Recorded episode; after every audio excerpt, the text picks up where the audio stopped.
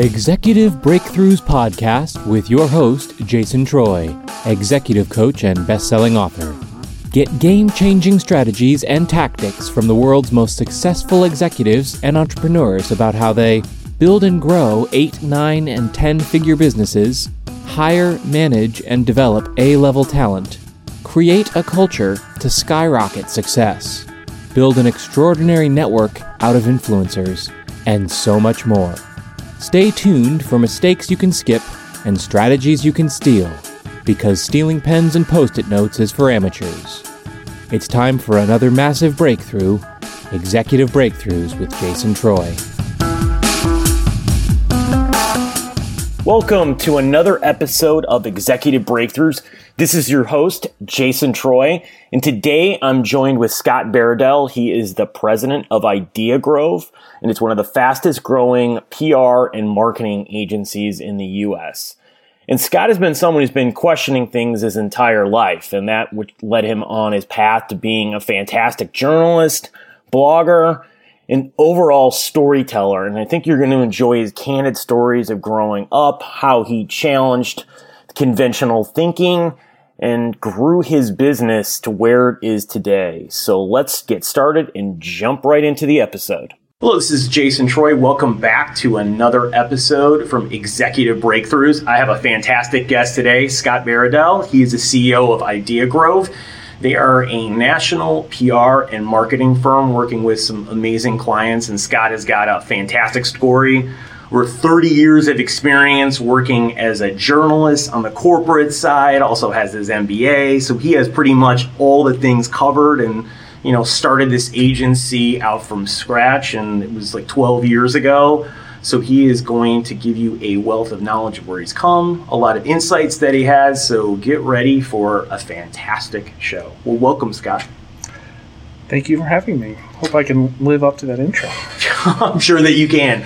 So I'd love to get a little bit of your backstory to start off with to let people know, you know, where you came from. So you came, you grew up in Virginia. Yeah, I was born in Pensacola, Florida, but moved uh, as a small child to uh, Virginia Beach, Virginia. Okay. And I grew up there, uh, went to the University of Virginia.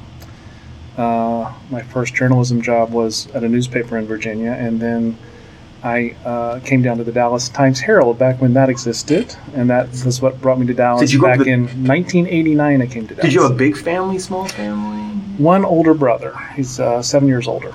Okay and uh, both your both your parents lived with them. Yes, uh, yeah, we uh, were you know your basic uh, family living in the suburbs. I think uh, if I think about Virginia Beach and what it was like, that's a that's a it's kind of a cool place because it's um, it's a tourist town, military yep. town, fairly laid back, fairly blue collar, you know. Um, so coming to Dallas. Um, uh, it's it's a little different. You know, I think that um, you know I grew up in a public school system where kids of every possible economic background were there.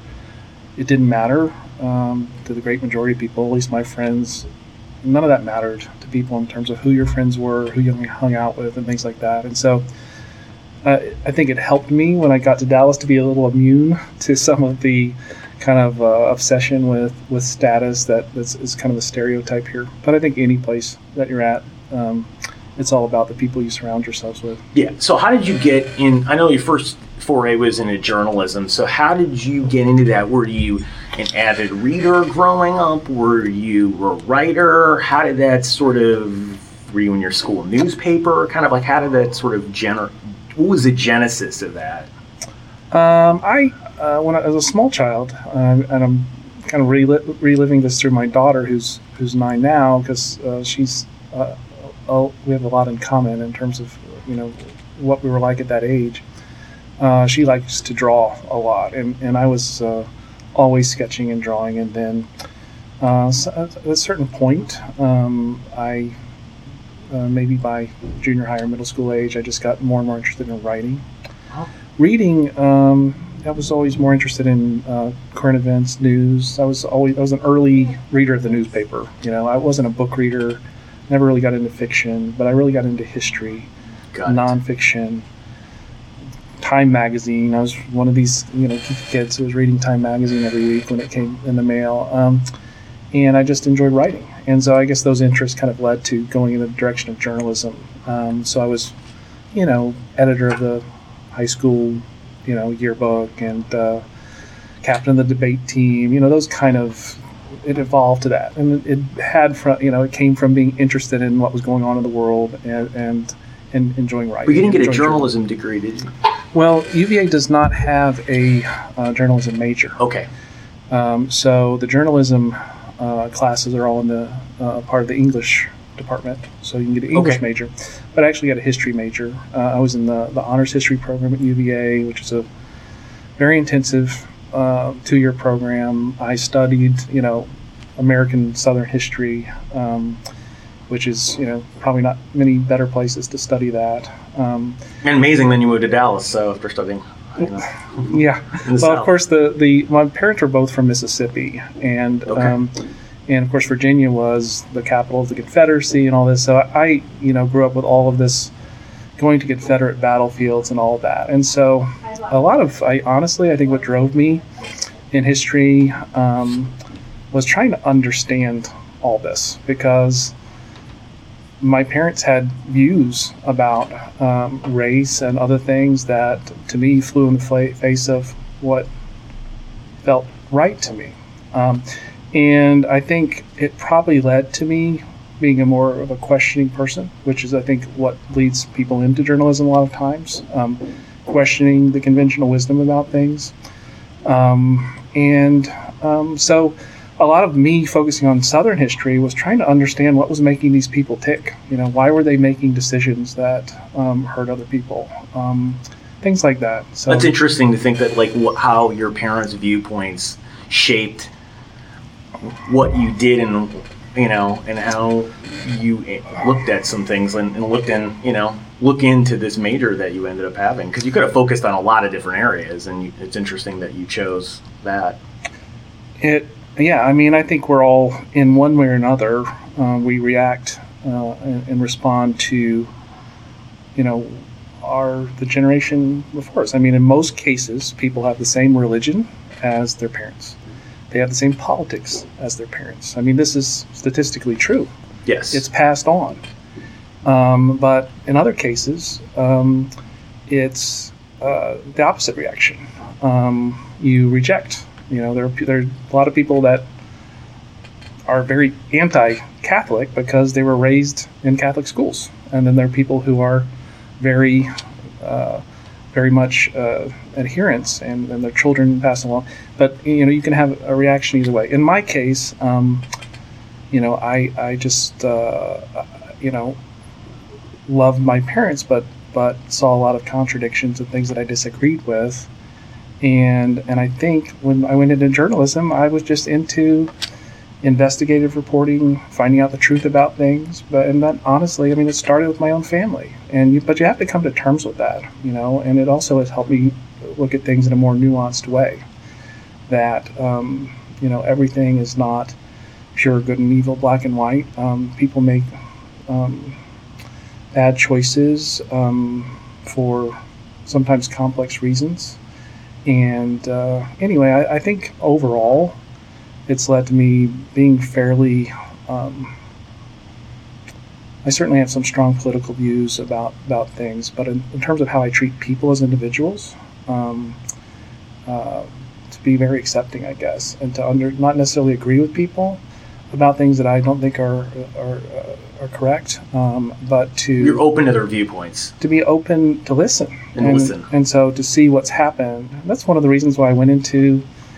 I've enjoyed communications. You know, um, I think PR, which is where I went to when I went corporate, can and should be a very open, honest, and transparent way to to create a dialogue.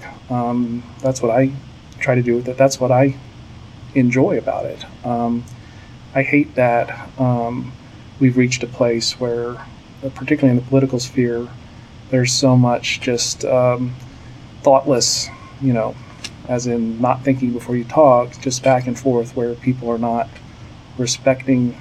You, you can vehemently disagree with someone and, and still not you know, dehumanize them, you know, which is what happens online today. Yes. I think what's so sad, I was doing blogging and all this stuff in 2005, and um, when not a lot of people were doing it.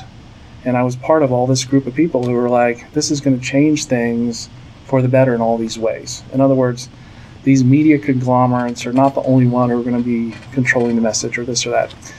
And you look around 12 years later, and I think a lot of the negative uh, uh, things that have happened uh, that have been at least exacerbated by by online behavior and social media.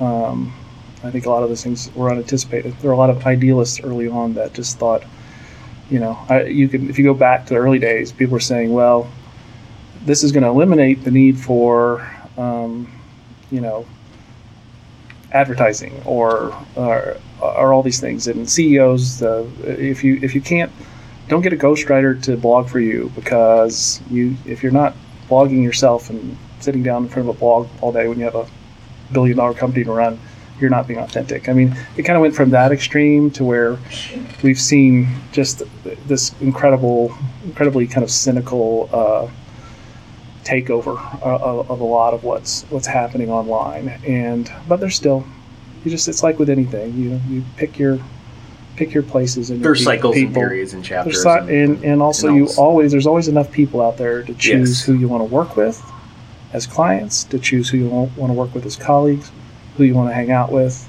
So but you've got to create that. You've got to create that environment where you yeah. have where you have choice by having abundance, by working hard and doing all the things to be a leader in what you're doing. Otherwise, then you you can live in a world of scarcity where then you don't really either have those choices or perceive you have those choices.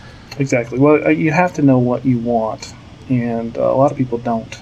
I mean, I think that's the reality because they have to ask the question because usually people are asking the how question instead of the why right and and times a lot of times you know people will think um, they want to get to uh, they want to get to c and they don't know what the a and b is um, if i yes. have this then i'll be happy well not necessarily you can go get that thing but did it work you know um, a lot of times people don't know, you know, what what's what's. I know I wanted this, which ultimately people want to be feel happy. They want fulfillment. They want to feel like their life has meaning. But but often they're not chasing that. They're actually not. They're not chasing, but they're not actually putting it out there. They're looking at a material trajectory because they're seeing a, they're seeing a relationship between the two. Yes. Um, and you know, every study, every study says there is not that relationship doesn't exist beyond a subsistence level obviously the, the people that are suffering the most and the least happy are the people that are in poverty, that aren't um, just have to worry day to day if they have enough to get by. But once you get much above that level, there's just no correlation between wealth and happiness. So I, I just think that's just an example of it's a stereotype, but when I came to Dallas, I felt like, gosh, a lot of people seem to be making this correlation. so how did you pick? How did you pick Dallas out of all the places? Because obviously, oh, they gave me a job. That's why. Okay. Yeah, I, I mean, well, I have a lot of family here, and a lot of family okay. in Dallas and Shreveport, and you know, my parents um, passed away um, some time ago, and um, really, almost all my family's in this area, and um, a very diverse group. Um, uh, We've got some some folks um, who uh, some family in Shreveport that have been uh, really prominent in in public service in Louisiana in politics um, and in Dallas uh, family members who um, have you know are just big you know extremely religious uh, uh, families very conservative and just kind of uh, just a, a big mix of people who a melting pot. Yeah, all of which you know I love dearly, and I, I like to uh, to be around them and and stuff like that. So I've always been, um, I guess, uh, you know, I, I and politically I, I tend liberal, and and uh, but it's never been a problem for me, and I've actually always preferred to be in the South in places that were more conservative because I just like the interchange. I like to have a healthy dialogue. Yeah. I like to be kept in check, you know. So um, I like Dallas a lot. Um, I, I, love it here. I wouldn't have stayed if I didn't. How do you but, make the jump from journalism to going to corporate because that was the next big jump. So, what was your mindset like? Did did journalism just run out of steam for you? Did you not see a path forward? And then why corporate versus anything else at the time? Well, um, the truth is, um, I uh, I had some some you know uh, some some real highs in in newspaper journalism. Some uh, stories I was really proud of. I love coming up with story ideas, which is the main thing I, I still do today for clients. Is is coming up with a story that someone besides them is going to care about. You know, that could be validated in the media, and then that stuff can be used in your marketing too. That's called thought leadership, right?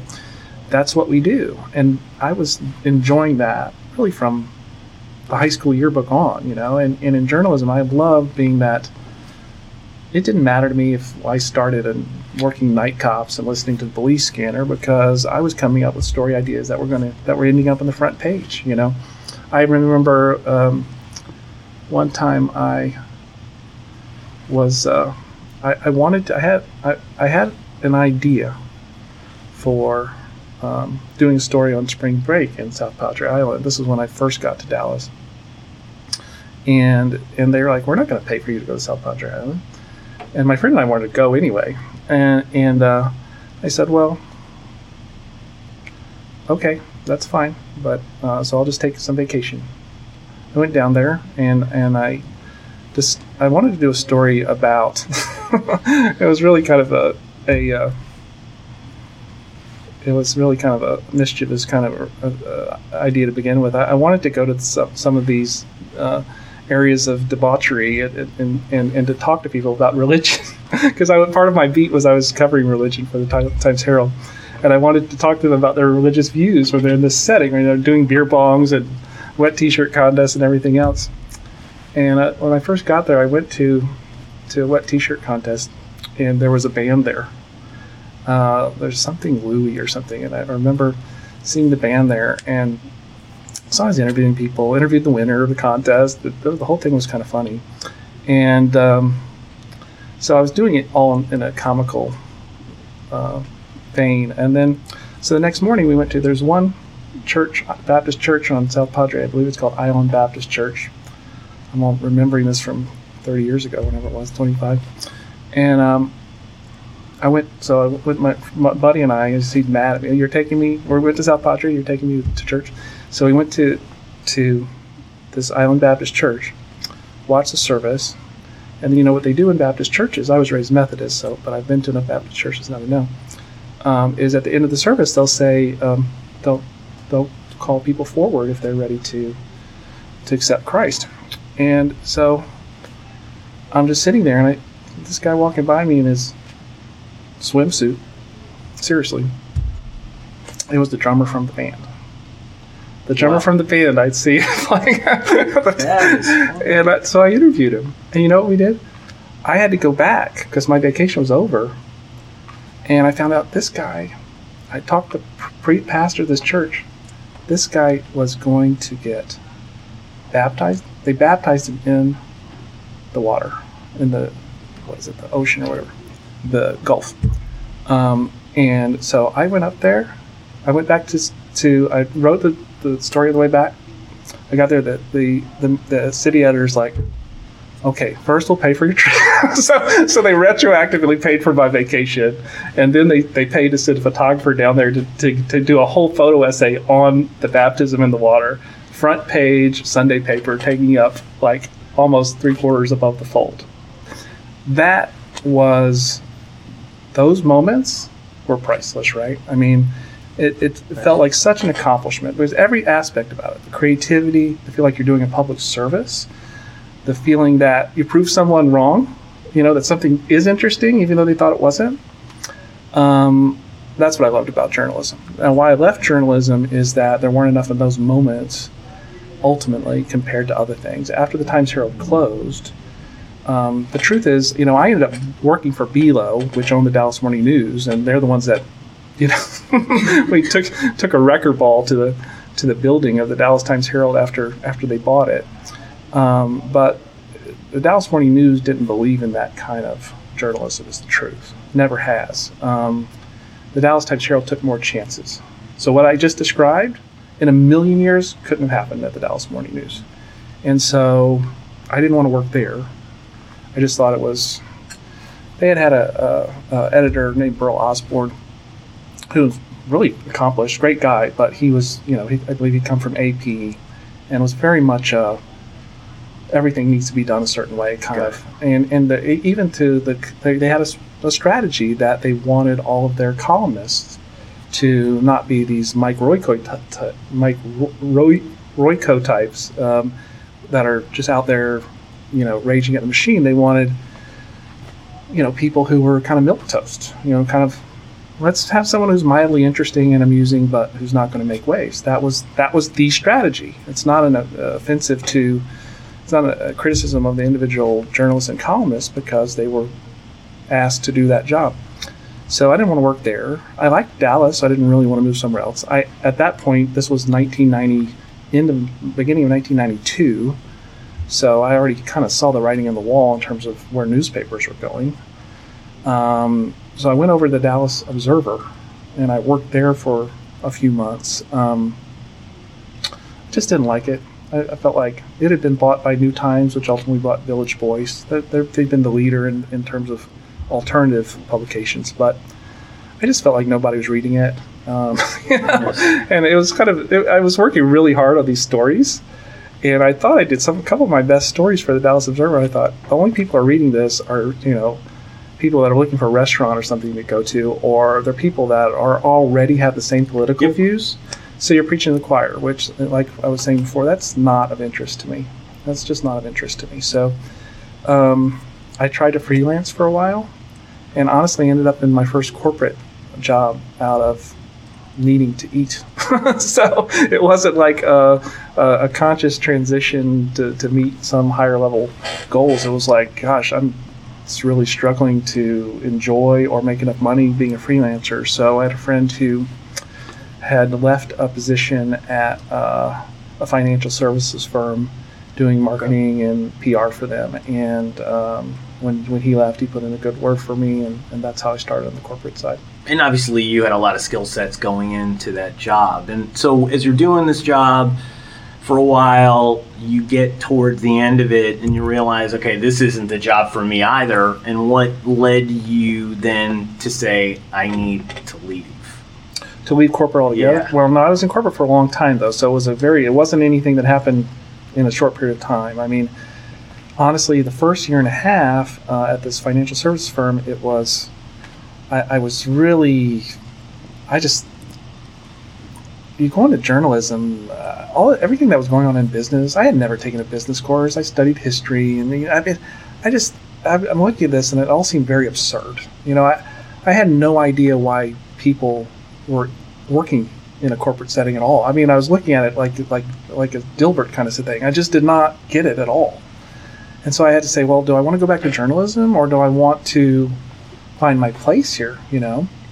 Um, and so after this financial services firm, I went to a, a company in B2B tech uh, called PageNet back when there was a paging industry, wireless wireless communications, and they did the infrastructure and and um, uh, that that's where I started to find a place for myself. They sent me to SMU for business school, which really helped round me out and, and make me feel more comfortable and to understand how all the pit, uh, parts fit together in a business from IT to accounting and finance and, and being able to speak everyone's language to some degree. I think the MBA really helped with that.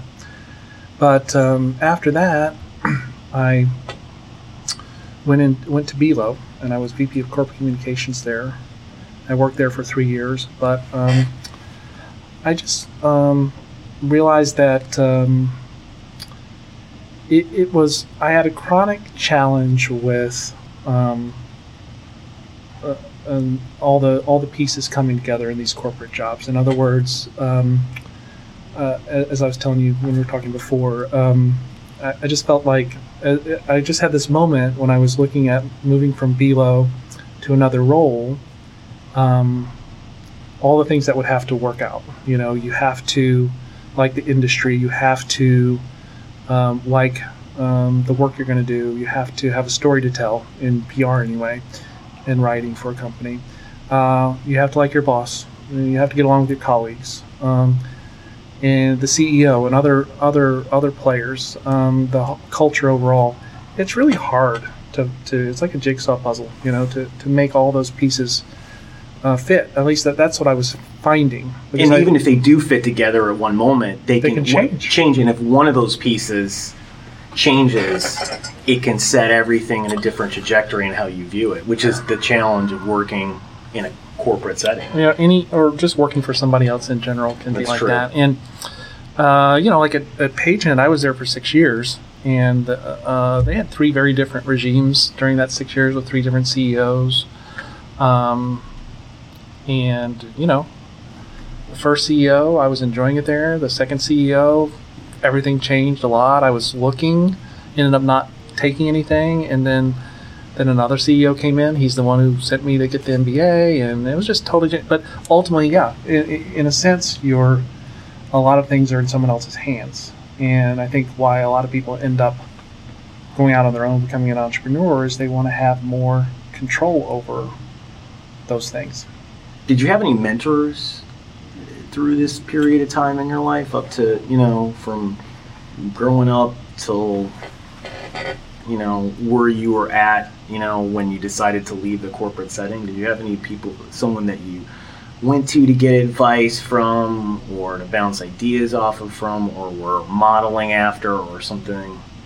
I don't think so. I mean, I had, I had known some people that were contractors or freelancers, but no one who had who had started an agency or anything. Um, you know, I knew that my like my dad was an architect, but he worked for a small architecture firm, and he would just come home and just so exasperated about his boss and stuff.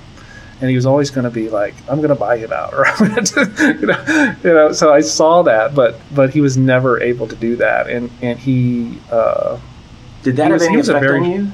In retrospect, yeah, he was a very shy person and extremely introverted, uh, painfully so. Very smart and talented as an architect, um, but but you know he could never sell or some of the other things you need to do in business. So it probably made. Uh, I think I'm. I, I know I'm. I'm naturally introverted as well, but I. I Do you have extroverted tendencies then, though? More, um. Or do you do that no, out of I do it because. you, you have to? I learned to do it because it helped me to get things that I wanted in life uh, in terms of things that I enjoy doing. You you have if you don't ask, you don't get right. And um, early on, for example, in corporate jobs, I was, you know, a very good writer. Um, I loved writing, but I realized that only gets you so far, far in a corporate job. You're setting a low ceiling for yourself. So you have to be able to persuade people. Do you have any advice for people that are introverted that like when it comes to things like that? Because a lot of times people who are introverted believe that, you know, asking for things and, you know, taking on some extroverted tendencies at times is really outside their comfort zone and something that they don't want to do, don't know how to do. So what I- I advice would you give to someone who's in a situation like that who you know feels like their voice isn't being heard or they're not able to really express themselves Well, I think there's a difference between being, you know, uh, introverted and being, you know, painfully shy or, or awkwardly shy. Because I've been both, and I know Okay. the difference. I, the best definition I've heard of introvert versus extrovert is that an introvert is someone who they go to a party or they go networking, they go do this, and they can go and do a great job uh, of, of doing what they're trying to do at that in that setting. But then when they leave, they're exhausted. you know, it Yes. completely uh, exhausts them. And the extrovert does that, and they come out. They're like, "Ah, "What do we do next?" Because they were so pumped up, it gave them energy. Whereas with an intro- introvert, it takes your energy. yes So, um, and I understand that about myself. So I just need uh, time to recharge. You know, what I do, one thing that I do every day, just about, is I go to lunch by myself and just recharge. I've got four kids, nine and under. Um, so I've got family, business, um, people have needs. I'm talking to people and trying to help solve problems and things here.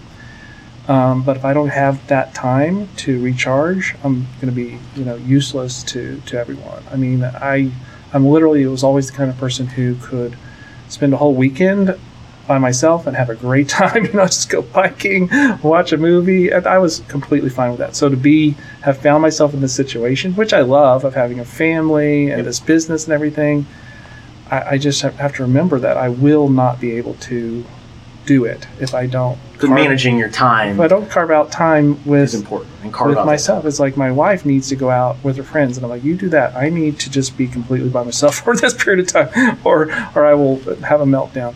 Um, and it's communicating with those around you that you need that Yeah. right not just doing it it's also telling people that it's a requirement for me um, in my life in order to be successful and happy is to carve out some time where i have to spend it by myself not because i don't want to be around you but that's just who i am Right. So I would say, in terms of being introverted, you can be. I would say we've got an agency where most of the people here are introverts, and you don't think of that with PR, but we've got a lot of people who are really smart and into B two B tech, and and they're most of our leaders are, I would say, introverts, um, but they're not painfully shy. They've learned to do what they need to do in business and in communications to be effective. Um, so that's a different challenge. So I would say for someone who's painfully shy, so I had tremendous fear of speaking, okay um, where how'd you move beyond that then uh, first with medication. seriously, Okay. no, seriously. I, I literally when I started, started getting asked to speak back when, well, a little bit when I was at PageNet um, because wireless had taken off so much, but mostly when I started my blog, um, I would get asked to speak at these events, and literally it was one of those things where your your heart is coming out of your chest. You've got all these physical symptoms you can't think about anything else. You cannot think straight because of this. And so my doctor told me about beta blockers, which are something these little pills you can take. Yep. Propranolol, it's a tongue twister. I mean, it's generic. It costs ten bucks at the pharmacy, right? And and um, so I would just pop one before I spoke, and and it calms all those physical symptoms, and um, and allowed me to not do great, but at least be able to think straight, so I could go through. And I'd still be reading too much and all these things that bad speakers do, but at least I could get through it. And then from that point, I think it was repetition to where a certain point, I didn't need the beta blockers anymore. Um, I'd done it enough that I felt comfortable with it. So I think ultimately, where I've like the advice that I would give people, there's thing I've I've sent people to groups like Toastmasters and these kind of groups that will help you. Uh, Communispond is a group uh, that I think is still around that, that I've done and, and, and had people do um, uh, training with on speaking and communications and things. Um, but ultimately, for me, um, and why, just for me personally, it's much easier to start a business at this stage in my life rather than earlier, is I'm someone who really needs to feel mastery over things before I can speak confidently about them. Not everyone's like that. I'm not saying that's ideal. I don't think you should need that. To that, that's a pretty high bar. I'm also not saying that I, I know everything because I'm constantly learning uh, and realizing things that I need to learn. But there's I over time, particularly for the things that we do as an agency, um, I've learned a lot. you know, I know a lot, and and because of that, um, it's it's been like you know a lot of this stuff. Why aren't you sharing it? And and particularly when you get out of this corporate um, uh, setting where you know you're going to make a recommendation to the CEO and you're like, uh, is he going to get mad and fire me or whatever? I have the freedom since I'm a consultant and I have an agency. I, it's like you came to me for advice, Yes. and if the advice is what you're doing is all wrong, um, and I think it's a terrible idea what you want to do, and this is what you need to do, and here's why. You know, being in this environment gives gives me the freedom to do that, and I feel like I'm not do. I always hated when I was at the corporate side when I had, had agencies. I, it was it was just like going to to the a psychologist. You know, the person from the agency. I'd say, "What do you think about this?" Uh, and they say, well, well, what do you think?" you know, it's like it's like, "What do you think we should do?" Well, what do you think we should do? You know, because it was always like, "Hmm, I'm just going to tell you what I think is going to get us our retainer for one more month," as opposed to, you know what, I'm going to tell you what I think is best for you, and if you don't like it, I'm going to tell you where I think you're wrong. If you don't like it, well, okay. Isn't we that the glue that builds great relationships? It 'Cause should that's be. trust. Yeah. Right, because it's trust and authenticity. Um, because that's what people want the most, right? I mean, that's otherwise you're not giving really someone. They say they want Counsel. it, but but some clients don't want it. Well, it's you true. Know? And if clients don't want it, then I'll do one of two things. You know, we'll just put some junior people on in the relationship and have them just do some tactical implementation, or we'll cut ties altogether. Because what what we do and what we do as a group with the full breadth of everyone we have here is we've assembled a lot of talent and expertise that that is being wasted if you're looking for arms and legs. We charge too much to be arms and legs for anybody. So if you're not going to listen to our advice, and by the way, we don't just let it just it doesn't come off the cuff. We do we have a methodology to do lots of research with your buyers, methodology for for research within your industry and of your competitors, and it works, you know. And uh, But that I- builds raising that builds your clients as raving fans, which then is much easier to get more clients over time because they're huge advocates for you, and especially if someone decides to do a client reference, they're getting people that are much more excited about you and telling a story which is way different than someone who just telling someone else what they want to hear, right? yeah, no, exactly. in a much more deep, uh, passionate story about someone. And so that actually then allows you t- to be way more successful, and the people here to be able to find their own purpose and their own passion and determination because they're working for people where that's something that matters. Right, right. And, and if you don't do it that way and insist on having that higher strategic value, you become a time and materials shop, you know, and you're you're you're putting a low ceiling on what you what your value is. because you don't have boundaries. Yeah.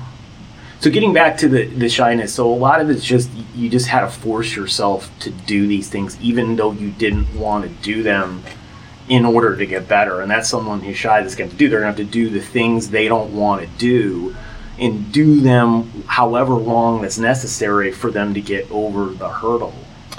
And the more it resists, it will persist. Especially today. Like I think about, you know, what my dad could have achieved with all his talents and abilities if he had hadn't been hindered so much by his shyness. Um, and Why but, do you think that he didn't? Why do you think that he didn't take the steps that you ended up taking? Right? Because I think that's important for people because we're trying to share mastery on here, and it's you know your dad obviously was a smart person and he was successful, but where you took shyness and then just took it head on and said, "I'm I don't want to do this, but I'm going to do this because I need to." He didn't, and in a sense, that was wasted talent. I don't know, and maybe just didn't have. Um, I think it was a different era. I think it's it's easier now to self-diagnose an issue and to and to try to tackle it than it was back, like in the '70s when he was. I mean, it, you know, you didn't have, I think, the sources of information. You know, even if you, even if you're, system. yeah, I, I don't think he did. I, I think that uh, um, today, um, you know, if you also, I think today, hit beyond his situation, you know, um, today increasingly you have to have powers of persuasion to be successful. You know, in a, at a level beyond what was the case back then. I'll, I'll give you one example, which is um, one client I worked with uh, early on uh, when I started was a a, uh, a historic photography agency out of New York called Black Star. They they brought uh, interesting digression is that Life magazine, you know, uh, may recall, uh, was famous for its photojournalism from the 1930s and 40s. Um, what a lot of people don't know is this great photojournalism. If you have any of these old Life magazine coffee table books, I mean, there's been nothing like that. It was a golden era of photojournalism. Most of that, or much of that photography, was was done by German Jews who had uh, fled Germany because the first, the precursor to um, to Life magazine uh, was were some uh, photojournalism magazines and publications that were coming up in Germany, produced by German Jews, and they fled, and they brought that to um, to the U.S. but they couldn't go to Life magazine and ask for a job because they couldn't speak English. And so Mike had a client that's been around since 1935 called Black Star, and they translated. They literally had some businessmen who were uh, Jewish who could speak uh, German and English, and you know, uh, they were an intermediary. They they and they were the first big photo agency, and supplying Life magazine and all the big news outlets back in the day with just great photography. Well, in any case, that that, that that's been family owned for decades and decades and decades. Uh, obviously, a lot has changed. They've gone through different modes and different ways of just kind of re- recreating themselves. But back in 2006, they I guess um, one of the execs there was was reading my blog and contacted me and wanted me to create a blog for them. And and we conceived it as a, a guest blog where photographers would be solicited to write for it. And all of that brings me back to the original point, which was all of these. It was a time when all of these newspaper photographers who had been in these kind of comfy staff photographer positions, in a matter of two or three years, they all lost their jobs. I mean, newspapers and magazines, they. I mean, staff photographers that that became an endangered species in a very short period of time. All these photographers are like, oh, I just like to take pictures. I don't want to. I'm not a business person. Well, suddenly they're on the street and they're like, how do I make a living? And there was no other job for them. So, what this blog ended up being about principally was how to make it. You know, in other words, you had to have these powers of persuasion. You had to be, uh, go become a wedding photographer, how to do that, how to go get business that way, or whatever other paths. It was going to require you to not just wait for someone to say, here's your assignment, go take this picture, because that was that model had exploded. And I just think in general, if you look at sector by sector by sector of the economy, um, whether you're a writer or whatever you are, you just can't expect to go find a job somewhere and blend in, blend into the woodwork. I mean, you have to be an advocate for yourself, and often you have to go out and get so your what own, do you, what would business. you recommend is like the maybe top couple things and when it comes to being persuasive that people would need to keep in mind or to try to master or learn? Well, I think there's different ways of going about it. Um, I was watching uh, The Founder last night. Have you seen that? The Ray Kroc story? Yes. And, you know, that's one way to go about it. I mean, Ray Kroc, for those who don't know, was, he was very persuasive, right? Um, he was a very dishonest business person. He, he screwed out. He McDonald's. Screwed, he screwed over, yeah. Ray Kroc was the person who found the original McDonald's restaurant, which is, was created by uh, two brothers, uh, Mac and I think Jim McDonald, and maybe, and and they uh, came up with this uh, kind of conveyor belt system, and that none of that had existed before. And he came in and took it, and as a great salesperson of the time, blew it out. And then he, but he ultimately ended up swindling these guys and, and stealing the McDonald's and even their name out from under them. They couldn't even use their own name in the restaurant after that. Um, so it was a story of kind of a ruthless, you know, your ruthless capitalist, ruthless business person. But um, and he was obviously able to persuade, but that doesn't work for me. I, I mean, I um I feel like you persuade with knowledge and and and uh, honesty. You know, transparency. I mean, I, I don't. I, I know there's there's all kinds of different ways to persuade. So what do you mean by knowledge? Do you mean that you need I- to master? I mean, you need to know what you're talking about, and because people are pretty good about spotting when someone's full of it. Not always, as we've learned, but um, I, I think that um, I, I think that being confident, but about what you know, Confident, too. confident about about what you know, honest about what you don't, and um, and just being direct with people, but not in a, a way that's ever insulting or hurtful or condescending. I don't know. It's just kind of a. Uh, to me, I didn't have a magic formula for it. It's just something that I kind of learned over time because I uh, I started out in a reporting uh, role where you had to, to get information out of people, but sometimes it was confrontational, and sometimes because of the nature of the job, you felt a little manipulative. those are some things I didn't really like about being a newspaper reporter. Um, anyway, over time, I've just found a, a style that worked for me. But I, I would say that I, I try what people have told me because I end up being I end up basically being the salesperson for Idea Grove most of the time. I've had help from folks here from time to time, but never a full time person that just does that. Um, and I'm not a naturally good salesperson because you know I'm kind of all over the map, but um, they sense a natural enthusiasm. So I think you need enthusiasm too. But I think people can usually tell when it's real, you know, as opposed to rehearsed or I'm just showing this enthusiasm because I'm enthusiastic about getting your money. No, I'm enthusiastic enthusiastic about this just what we're doing and how it can help you. Or in our case, um, since we we work in B2B tech, and a lot of these industries are very complex and even people that work at these companies a lot of times think they're boring. And honestly, I, I love it's kind of like the, the spring break story I was telling you. I love when someone tells me their industry is boring or that what they do is boring to show them it's not. And when I start talking, a lot of times I'll just start talking with a company, and 80% of the conversation will be asking them about them. And I'll find something in there, or someone else here on the team find something in there that just is fascinating to me. And I just start probing on that. And uh, sometimes it's something they've just never even thought about.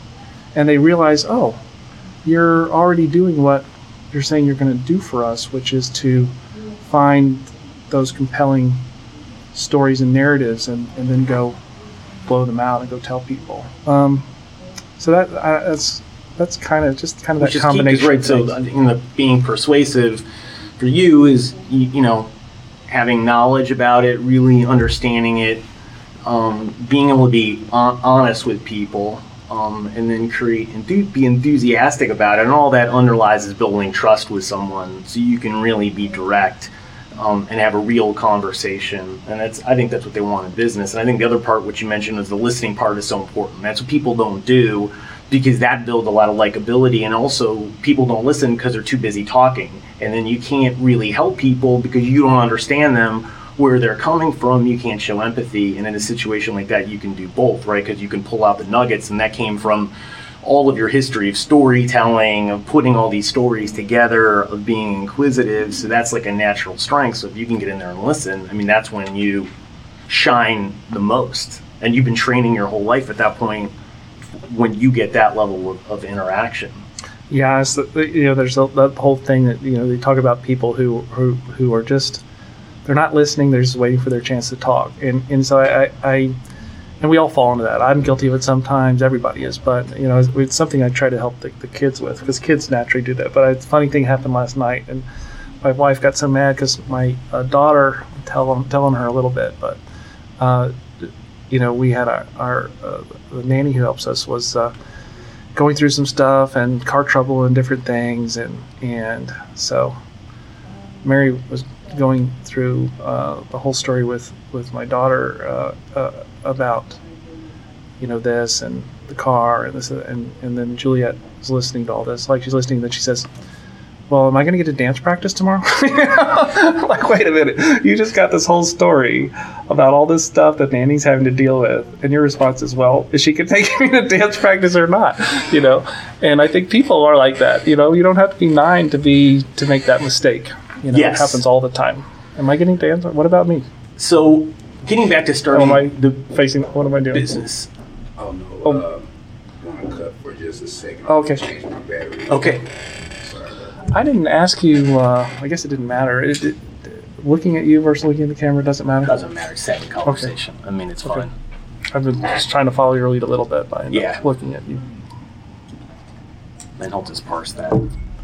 Easy to do. Well, I know this is just kind of random in a lot of directions. Is this helpful? Well, I think we're going. I now I'm going to go back to the agency. Mm-hmm. Sometimes when we go on these things, it's just easier to riff where we're at the moment and go and then mm-hmm. pull it back and go because then I'm losing the moment and then um, it, that's part of this is trying to get out nuggets of your mastery of what's going on and then tell sort of the story arcs so people can understand all the other things that go into this. So I, right. it kind of just moves around, okay. but it's easy enough for people to get through on this process and have it. This is a natural progression of going through it. So we're gonna. How gonna long are these typically? You know, I've really started to model off of the people that have done the best job out of these things, and mm-hmm. what I find is that if you if I'm interviewing an expert on something, so mm-hmm. would mean I'm interviewing someone on you're a persuasion expert, right? Like a person would be. You know, those you can probably get done in more 45 minutes because you're really interested in the person. But I found the people that do the best job interviewing these things anywhere usually from almost an hour to hour and 20, hour and 30. And if they go more, I would cut it up into, well, because, I, This is for people with very long commutes.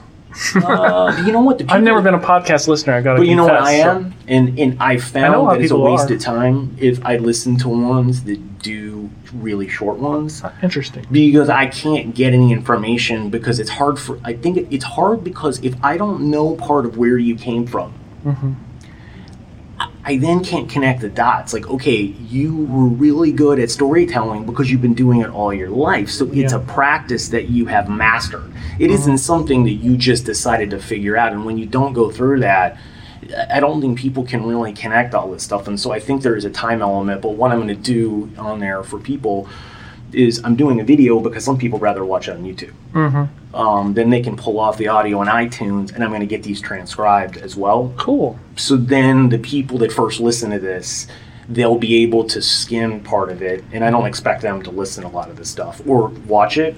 But if they read it and they see there's interesting nuggets in there, then they're going to uh, like want to watch and do it. And I'm gonna. And instead of getting people writing the show notes in the beginning, I'm going to write all the show notes and do everything myself. Like I'll probably someone edit it, but I want to do that because I can put down all the things that I need to get down in here and, and think it through, so I can do a better job in highlighting. And I'm gonna be, I'll be putting in like a lot of the stuff you links and all the stuff for all the people that you drop, and it's a pretty Cool.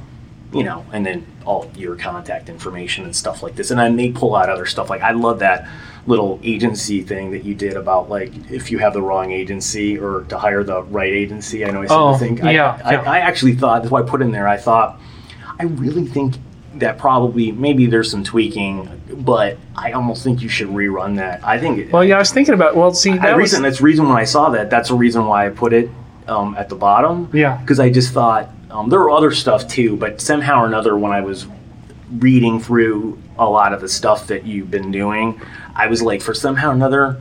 I love the happiness one that you did. Uh, the Oh, yeah. one too. Um, you know that would probably be up there with number two. That would probably be number two one. I, I think probably whatever tweaking you want, but I think that would be a cool thing to rerun too. Well, you know the uh, the um, uh, the the the are you with the right agency one was um, that originally went on on the site in 2005 when I first launched it on this little HTML site, and uh, it was an interactive quiz, just a true false quiz, and then at the end you get a score based on that taking this quiz. awesome. And and then as we redone the site a few times, it fell by the wayside at some point. I um, think you should. I think you should put it. Up. I just thought it had gotten some of the questions were maybe too dated. I I haven't looked Well, at do it. you- yeah, I- so it needs to, it needs an update, and I haven't gotten around to doing it, but would, I should. It would need to be an update, right? I yes, but I just thought it's really helpful, and I think there's a tremendous value add, and maybe I would even pitch this out to someone like PR League or Mm, IBC after you redo it. Yeah, a good because I think that's a great value add, and I think you'd get a lot of people to take a look at it if you did it on that type of site. I would pitch that thing out and make something, or have someone else here help on the front end and back end, and you just like do the nuance and the questions. Um, I think you could probably get someone like someone else to run that thing, and it would get a lot of people because people don't know how to pick them, and they're always asking like, "How do you pick an agency? Like, what do you need to?" I mean, you just think about yourself and our client. Like, I bet if you ask all the clients, like, they they don't know what to do, and that's a great uh, primer for someone to use that's simple. It's not overly complex of saying, well, you need to interview them for expertise. Well, it's an easy way to go through a check, and that's what people want, right? Mm-hmm. no, you're right. You're right. I should. I need to. I need. I mean, I just- I- I've been- We've been doing uh, quizzes as as content for a lot of our or assessments. You know, where you take a test. I mean, For a lot of our clients, well, we've been doing it for a lot of clients. We could use that same tool to do that for us. I should do it. I think that one's just one of the ones that mm-hmm. really popped out that I thought, wow, like you could really get, a, and that could probably drive business because if you mm-hmm. did it in some publication, or maybe it's not even a PR publication, maybe it's something completely different that you try to do to like Huffington Post or something like that might even be better to pitch it out some, because I think it's, I mean, I really haven't seen anything like that. And although you think, oh, geez, someone's probably done it, I bet if you look, it's probably maybe someone has, but really not many that's giving you a quiz. Well, Just something for- no, I appreciate it. I appreciate it. I think it's a good idea. I think it's a good idea. Right, you ready? Yeah. Okay, tell us to count it down and or what we need to do. Five, four, three, two, one. Action.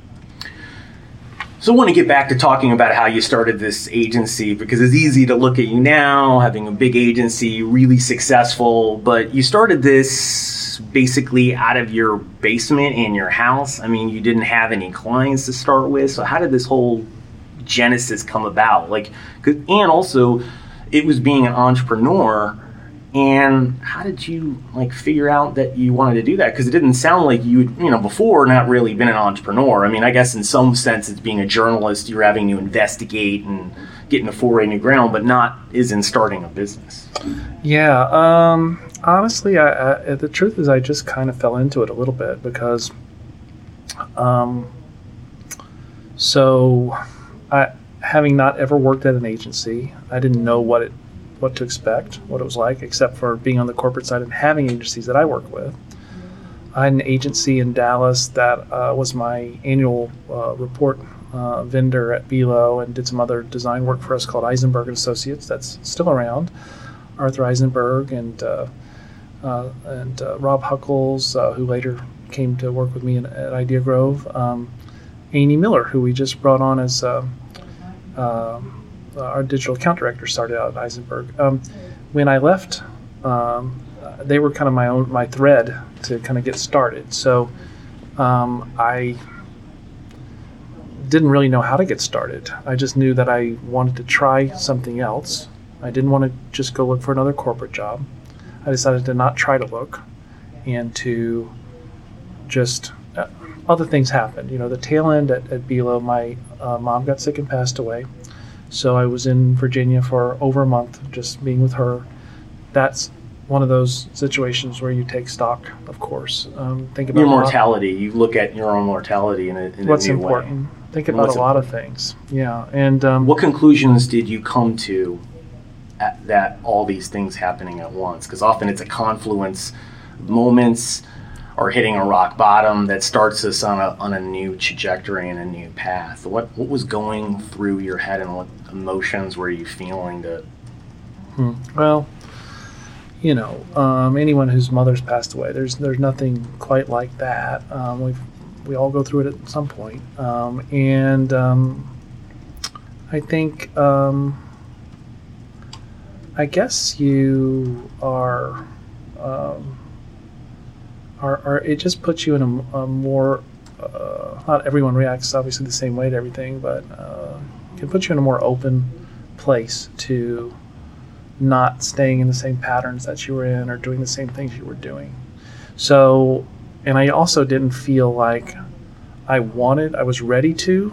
Uh, I think when after that, I didn't feel this urgency. I have to get a bunch of clients right away or all that. And, and financially, it, that wasn't great because I was going through savings, but I I just didn't feel mentally or emotionally where I I kind of wanted to not be working Mhm. or uh, at that point, and um, so I kind of it kind of gave me space to to think and to do that, um, and so um, I, I kind of took my time with it a little bit. Um, I let things come to me. That's kind of been my story in a lot of ways, is letting things come to me, and um, so Eisenberg, you know, uh, I told them, hey, I'm around. And they knew I did all the writing when we worked together. So they said, would you like to do some, be a contract for us, do some writing? So I wrote, uh, just wrote for a couple clients. Um, one of those clients, uh, BancTec, which is still around and worked with us on and off for many years, uh, was bought recently by a company called SourceHOV. They're a BPO company. Um, they contact me about doing PR for them um, because they really liked the we hadn't worked before at all. They didn't. I didn't know anybody there, but they really liked the writing I had done on this project for Eisenberg. It led to my first PR retainer, PR and writing retainer. I was doing PR. Most of my clients, I would do PR and or write their. And writing. you led with your strength at that time too, being copywriting, Writing. because right because it was your strength. So that was actually naturally ideal because you got to show who you were and express yourself with what a talent that you had mastered for a long time. And I tied that to something greater, which is substance. Because one of the things that drove me crazy about agencies is they didn't ever ever learn your business well enough to write about it well. And I hated that. I hated that uh, literally every agency I ever worked with, including some that I really liked, and I have good friends from them, but they never were able, with their business models or whatever, I always took the writing back myself. I, I just said, you go pitch because um, I didn't think it wasn't up to what I thought it needed to be. And but, and so the, the first stake in the ground I think I had in terms of what I wanted to do is I wasn't going to take a client if I wasn't doing their writing. So from BancTec from the beginning, I was doing their PR, but I was writing their white papers. I was writing their sales kits. I was doing this for them because I saw how those things fit together. Yes. The storytelling and what you take to the media. Uh, and and I think that I've never been it's never been my favorite thing to pitch to the media. But I always thought everyone talks and you know thinks has thought PR is about who you take to lunch and who you schmooze with. I thought it's about who you go to a story with. You know, I had a lot of relationships in journalism because I was one. But the first day, time you go to a friend of yours and pitch them a crappy story, they're going to feel like you're taking advantage of them. Yes. So, and, and if you pitch a good story to someone who doesn't know you, they're going to get to know you, right? So I, that's what, again, I, I just led with that, what I like doing. Um, and it led from, and then about that same time, in February of 2005, right after I started, I started my blog. And literally within six months, I was getting leads, business leads through the blog. Um, it would be a little bit here and there. Uh, you know, uh, early clients, I might be getting two grand a month from a plastic surgeon or this or that. Um, but little by little, you know, I got up to um, a, a good, just a good living uh, that was where I was making as much or more in my executive job at Belo. Um, very happy doing that. Um, I did that for five years. Um, just working. Uh, actually, it was the, we had a one and a half story house, and the top half story was my office, and, uh, and that's I did that for five years like that. And um, I just at a certain point decided, you know, gosh, do I, I really have enjoyed this, but I'm kind of maxed out. I'm spending as many hours as a day as I can doing this, and because it's just me, I'm having to do it all myself. And so, do I want to be doing this in another another ten years? It might get a little boring, and I've kind of topped out. I think in terms of what I can charge for this, uh, unless I wanted to take myself to a place of just being some high level consultant. You know, I like doing the work though. I always like doing the work.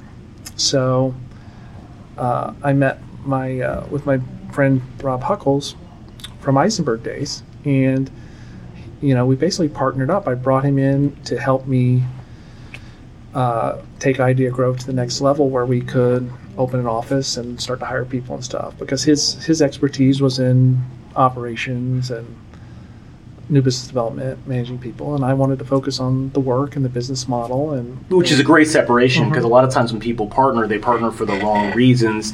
And they don't partner someone with complementary strengths, right? And you found Yeah. someone that actually that had the strengths that you didn't have, uh, and then you could focus on yours, and he could focus on what he was doing, and then you could end up growing this business successfully. And there was, you know, there's always overlap at some level, but you know, there's probably seems like very little on where your core expertise was going to lie.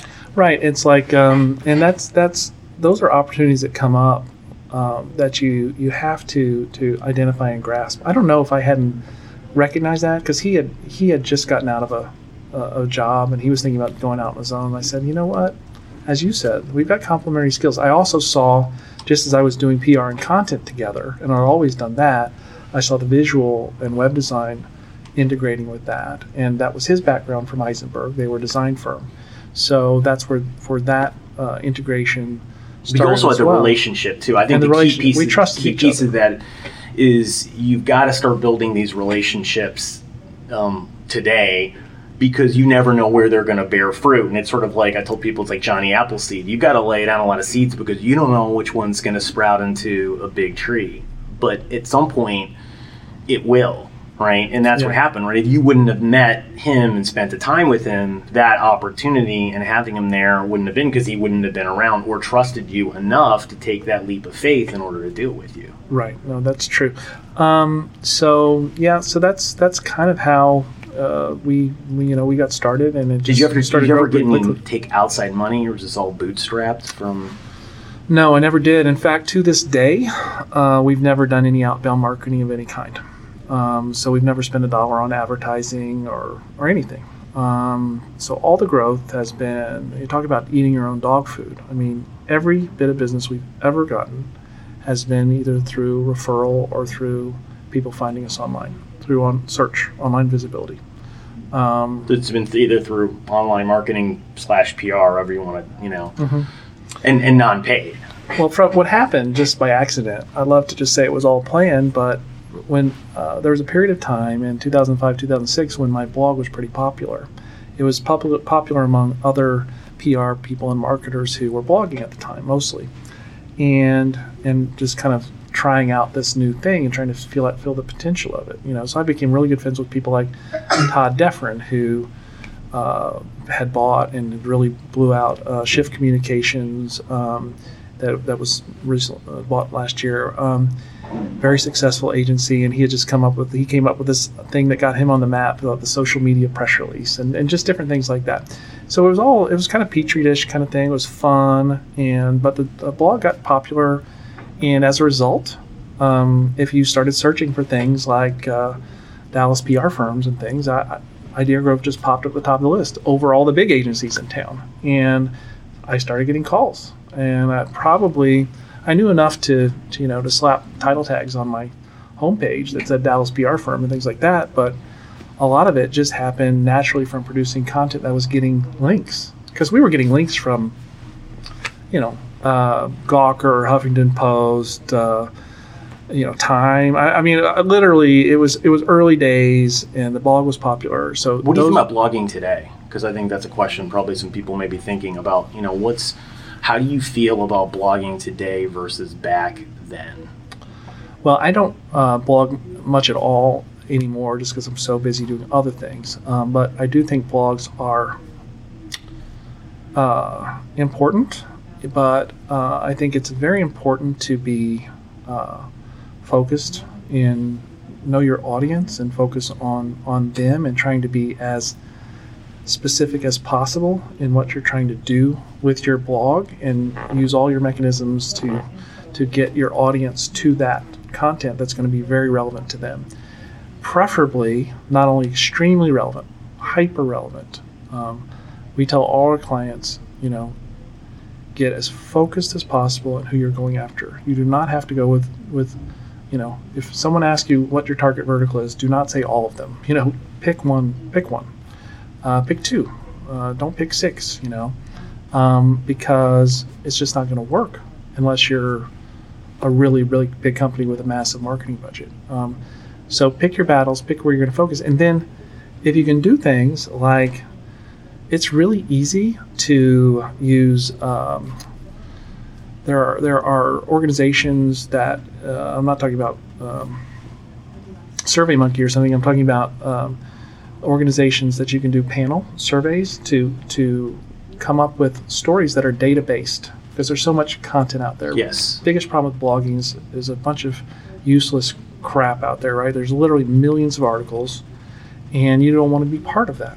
Um, six tips to blah, blah, blah, or the three biggest mistakes and how to avoid them. And how many times have people seen all these now? Um, dig into your subject matter in, in a level of detail where those that small group of people uh, in many cases, that's the case in B2B tech, that, that are interested in that will come back. And, if, and then if you will just invest a little bit in having some original data and some things to give that content value beyond this is what I think, then then you're gonna you'll get traction. So I think blogging is, is very valuable. I would say uh, it's very difficult with a blog to uh, do what you could do 10 years ago just because it's so heavily saturated. So, what everyone needs to be doing is looking at uh, the next thing. Um, And what is Email- what, what is the next thing right now for people to do? You know, especially in B two B, you know, communications or technology. Where where is the next forefront that's really opening up that people should start looking in, investing in, trying out? Well, I think it's different for, for different businesses. I'll, I'll just give you an example or two. But but so for us overall, I'd say the biggest single change is is uh, uh, we we integrate visual into everything. So when we design a site, whatever we do, uh, our content folks and our creatives, it's it's like you know, Lennon McCartney. It's it's words and music, and it, it really has to be collaborative. The, the you can't just throw a bunch of stock images out there. You know, you have to have meaningful imagery animation, video that to connect because it's going away from words. You know, your words have to be you have to be very concise in your choice of words and purposeful in a way that I don't think had to be before. Uh, in the same way, and so I think just this kind of uh, embracing all of it to tell your story has been a, a huge trend. But but I was going to say that in the same way that you could say you know that this, the blogging is is saturated. Um, you could say obviously the same thing about email marketing. So to use that example, um, email open rates are, are not what they used to be. They're not today on average what they were a year ago, and a year ago they weren't what they were two years ago. So you have to look at that. That doesn't mean you stop doing email marketing. You just have to realize that as an arrow in your quiver, it's not as powerful as it was. More and more people are are using messaging to communicate rather than email. Um, so whether that's, um, I mean, take your pick in terms of uh, the, the, all the different messaging from from Snapchat to um, um, tools for that are being used in uh, uh, business. Um, uh, they're they're uh, they're, they're it, it's the the percentage the amount of communications that's happening in that way uh, versus through email. It, that's the shift. So I think right now there's huge opportunity for um, uh, marketers to figure out how to get in there. Because if you can get in there early before everyone's figured it out, you're going to have that first mover or early mover advantage. And so I just think every new thing that comes out, there's so many that right. That's the challenge, and you can you can you can make a, a bad choice. Uh, that's why everyone wants to stick to Facebook and Twitter and LinkedIn, right? But and a lot of companies invested big in Google Plus, and now they're thinking, why did I invest all that in Google Plus, for example? Right. Well, that's just part of the deal. I, I made lots of bad investments. I didn't have a ton of money to invest, but when I was trying to figure out, like, I'll just give you one example. I was very late to Twitter, uh, either using myself or using. I say very late. I, I, I got on in 2008, but for me, uh, I think that's what it was. It, it all my all the the geeks that were in blogging with me in 2005. I know that most of them were in, on Twitter a year before I was. I just resisted. Like, I don't need another thing. I also didn't really like Facebook because Facebook started, you know, behind a wall. It's like, well, it's not even searchable. Why do I care about Facebook? And then, of course, as soon as, you know, they open it up to search engines and, and open it up to everybody, you're like, wow, that was, that's, it, it, it was Yes. instantly the most massive thing. And so there, there are things like that that, you know, I guess compared to most agencies in Dallas, we were early on, but I felt late on because the people that I was kind of in contact with were doing all these things. But then they also did, I, I have people who invested a ton of time in things like Second Life. At the time, you Second, Yes. Second Life, this kind of a virtual reality kind of social network. And there were people, a lot of people, big influencer, like, this is going to be the biggest thing. You know, so like Donald Trump will be sending his messages through Second Life. Well, and it didn't happen. That never happened. Uh, so there have been a lot of those. Um, I was a big fan of Digg, which of course went away, and now it's Reddit. Um, and uh, at the same time, there was another site that was hugely popular at the time. And I'm friends with Drew Curtis, who's the, the founder of it, called Fark. It was this community that was male oriented, um, but this news sharing community. Drew actually ran for governor of Kentucky uh, I don't know as an independent. I don't know. I don't. He didn't do that well, but he he, he was out. He was a serious candidate. Um, but he was. This was this kind of fun site that had a ton of. Have you heard of it, Fark? Uh, had had huge traffic in in like the. He was like a blog before there was a blog, but it, it was this. It was like a different kind of format for a Digg like community, and as opposed to how Digg or a Reddit was for. It it actually looked a little bit like a Reddit. It's still out there. It's still he hasn't changed it much. It's just in terms relative to what's out there.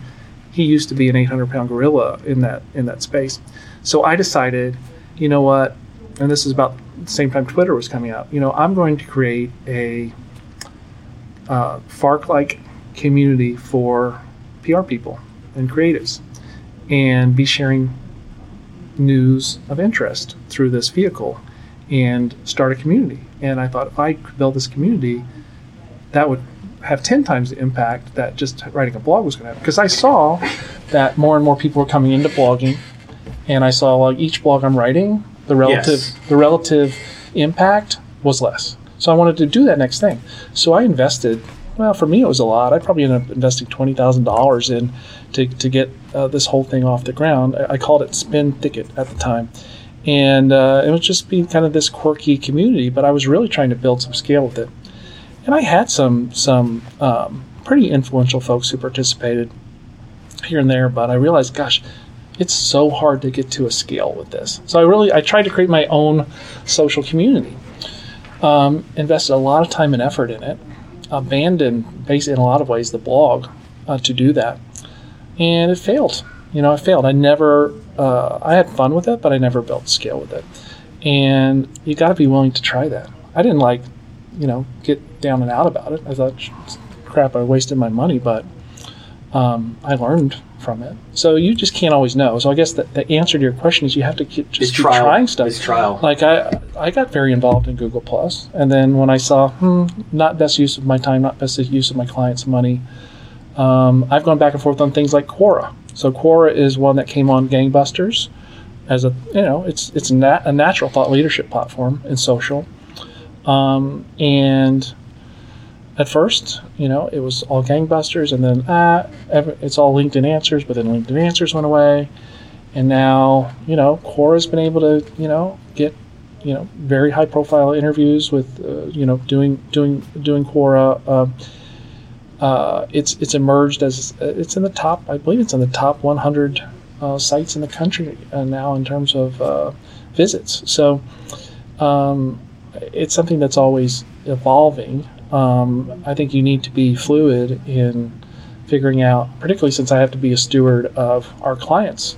So part of it is really understanding not only what to do, but when to kill it, right? And I was listening, and I've been listening Yeah. to some uh, entrepreneurs, and they say it's more important, um, you know, angel investors and VCs to be able to figure out when to kill something, when to then to actually move forward with it, because the opportunity cost is actually higher. So I It is. It's like holding on to a stock. I've done that. You know, Yeah. had a stock that, that I kept thinking.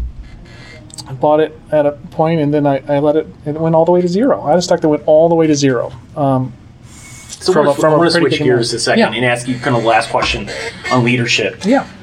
You know, you work with a lot of successful, you know, CEOs and other influencers and have been around a lot of people. You know, what do you think constitutes, you know, a great leader versus a good leader? Like, what do they do that really separates them out from the rest? Because I think a lot of people are figuring, okay, how can I take you know, one aspect is taking my leadership ability to the highest levels. Like, what things do I need to be thinking about and embodying when I'm doing that? And I think you have a pretty unique insight because you're working with all of these people across a lot of industries for a hmm. long period of time that have been in influential situations, and you've seen, you know, you know, good, bad, and best. And how would you sort of characterize that? What, what advice would you give, or things that you see that really stick out from people that are, you know, Yeah, I mean, I, I guess uh, I would say you, um, the best leaders. Uh, I, I think, well, there's there's leaders and managers, right? And there and there's leadership in terms of being a visionary, or being able to make make things happen, understand how to build a successful business. But leadership in terms of the people side, um, comes down to inspiring people to, to want to be part of what you're doing. And that comes down to, to having a story that you're telling too. They want to be part of that narrative um, uh, of what you're trying to do and why, where you came from, where you're trying to go, and why it's something. I mean, how do you get someone to be a part of that narrative? Well, I think you have to align it with what they want. You know, um, I was going to say that you know there's persuasion of uh, you know, you know I'm uh, Barack Obama and and I can I'm the best speaker on the planet and I can you know move people to tears with my words and make them feel I want to be part of that. And and then there's the, the that level of uh, uh, persuasion that uh, I think George W. Bush was known to have, where he wasn't a very good speaker, but he was known for um, being really good with people one on one, really projecting a sincerity and not putting on airs and just being a guy. Yes. Even though he came from a you know a very wealthy family, very powerful family, he was that when he was one on one. So forget the politics, different, different politicians, but both of those skills are incredibly important. Um, you know, I, I the newspaper I worked at in Virginia was uh, the Lynchburg paper, so I got to know Jerry Falwell a little bit. You know, Jerry Falwell, uh, fundamentalist uh, Christian leader, he started the whole religious right during Yes. Reagan era, hugely. You know what? I, I did stories. Sometimes some very critical stories about his university, Liberty University, uh, which a lot of kids from Texas who are uh, religious or conservative Baptists will go to. And um, he was always so nice to me. It didn't matter what I wrote. And not only that, but everyone I ever talked to who were students at his school, and he had at the time over between 10 and 20,000 students. I don't know how many it is now or how much it exactly was then. He remembered all their names. He was one of those people who meets you and then he remembers your name. That that builds. That's that's a leader. Not everyone just has the capability of doing that. But if you can balance being able to inspire and connect with people across a group, and then you can take that to that one on one level that carries it through. I've seen so many leaders that will say say words, but then when they're with you, it's different, or they don't seem to care or take an interest. Right. They sit in their office and they don't walk around and get to know the people, so they're just, you know, sitting with their door closed or walking past Yeah. you and not knowing who the people in the building are, really. That's so meaningful. I mean, it's just, I, and I'm terrible. I'm like, I'm someone who's the opposite of Jerry Falwell. I'm terrible with names, and uh, I just, I, for, I just forget those things. But I like when I'm face to face with someone, I, you know, I, I honestly want to know how they're doing. So I, I want to know that that people are happy here. And so when I think of great leaders that I've worked with, you know, um, I, I, I was really, really like the the founder and chairman of uh, PageNet. That ended up being a billion dollar company before uh, they were bought and the paging industry went away. Of course, that was all in the '90s. His name was George Perrin.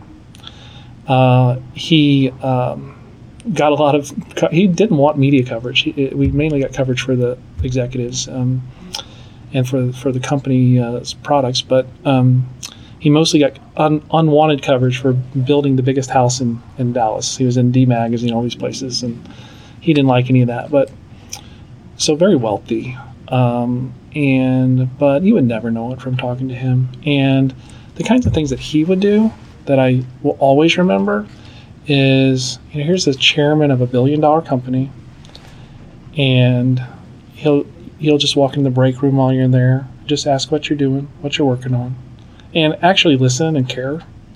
And um, and then things that I did, like I made mistakes, like when I was trying to, like I got him a um, a speaking gig one time that involved him.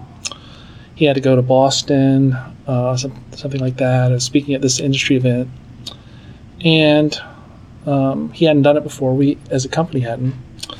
And when he came back, I, I bumped him in the halls and asked him how it went. He was saying all kinds of nice things, and then he just kind of mentioned, or I found out, there's only about 12 people showed up. In other words, I had booked him at a crappy event. Yeah. You know, um, it was not the best use of his time. But when he talked to me about it, he didn't say a word about it. He said he focused on the fact that you know what I was doing and why and what the intent behind it, and that he got that. So I don't know. There, that stuff goes a long way. You don't forget that stuff. You know, when a when a, someone try, tries to micromanage you or is overly critical, I just don't think those those things have ever had a great impact, you know. But I think especially today, um, you just can't treat people like that. They won't they won't take it. You know, they'll go somewhere else. They'll go do something else. And you know, before I started Idea Grove, PageNet is longer than I stayed anywhere. I was there for six years. So how um, do you um, give people critical uh, feedback that they need uh, and not be a jerk? Like, what would you do if you saw someone here that was doing something that needed to be corrected or improved upon or whatever? Like, how would you give that feedback to that person?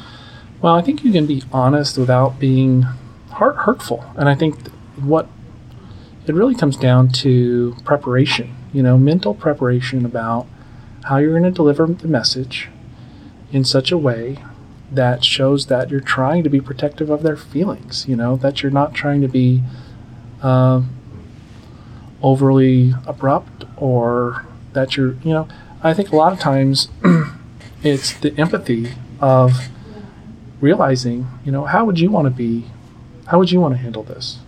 I've been fired before. I've been in situations where I've gotten in trouble before, or I've, you know, things were not going well at work um, and I've really spent a lot of time thinking about those things. Um, I don't always do it the right way, and uh, believe me, since I hadn't managed people in this way before, I, have made lots of mistakes, and so learning from them has helped me too.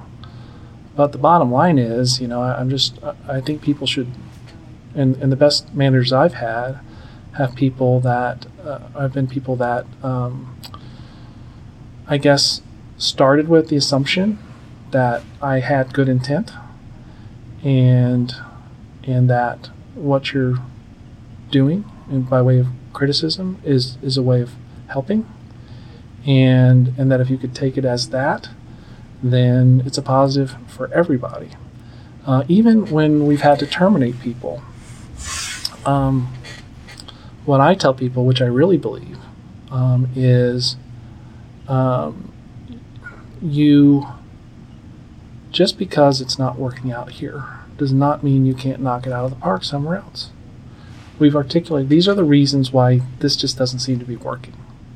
These are the things you seem to be really good at. Um, these are the things you want to do. In terms of where we're going, there's there's not an alignment. You know, we've talked about in the past.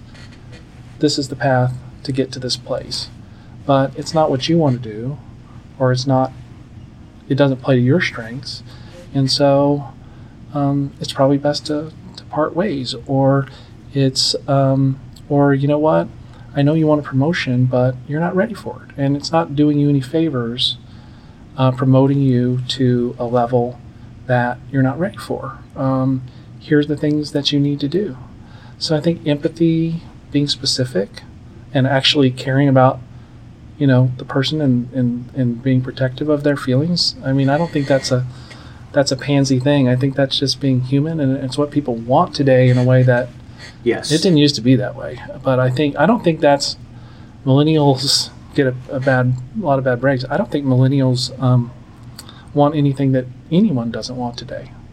Um, I just think that's just the, how the workplace has evolved overall, and there's nothing wrong it's like people talk about being politically correct. Well, politically correct, you know, I, obviously you can take everything too far, but really you're just talking about being sensitive to other people's feelings. Um, you know, that's it. You know, it's not a big thing. Just other people don't see things the way you see. So maybe be inclusive in how you talk about things. It's yes. a, say happy holidays because not everyone's celebrating the same holiday. I mean, this is not a big, shouldn't be a big wedge political issue because we're just talking about caring about other people yes. and caring what they think too. It doesn't mean what you think it doesn't matter. It just means what they think matters too. And caring is a big um, element of trust. So it's it's also you know when you show that you care, you're building a deeper trust with someone else because you show that you're invested inside of them. So That was fantastic. Well, I want to thank you for being on the show. We've shared a lot of great insights, a lot of wonderful information that people can take action on and learn from. So, how can people connect with you, find more about what you're doing? So, I want want to send them there and check Okay. out all your great work. And Well, unfortunately, I, I have a, a, a personal uh, site that I haven't updated in a while, so I'm even gonna, not even going to mention that one. But I would say if you go to ideagrove.com, that's our website. Um, that's uh, where we're updating kind of what we're doing as an agency. I don't have a personal platform that I'm using right now. Um, uh, I only have my friends on Facebook. That's where I, Facebook, Instagram, places like that. But um, the website, you can always connect with me on LinkedIn. I do. I am active on LinkedIn, mostly reading rather than posting. But um, we'll have all I'm- those links in the show notes so everyone. yeah, I, I, maintain a lot of uh, relationships through through LinkedIn, uh, and uh, so that's a, that's a good way to connect. Wonderful. Well, thanks a lot for being on the show with us today and joining in this great conversation. You can learn more on more podcasts with Executive Breakthroughs, and you can go to my website, jasontreu.com. That's jason, T R E U.com forward slash podcast, and you can see more episodes. So thanks for joining us today.